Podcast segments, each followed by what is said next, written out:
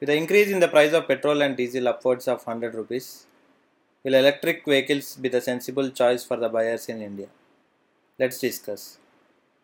Hello everyone, I am Sham Nayak. You are listening to Get Electrified, a podcast on electric vehicles, discussion, reviews, and debates. It will be a weekly podcast and we will be discussing all things about EVs, their pros, their cons, and a lot, lot more. This podcast is sponsored by Ainurcast, a podcast distribution platform in India.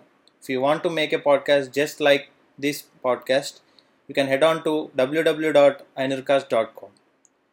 See you guys, I will catch you in the first episode.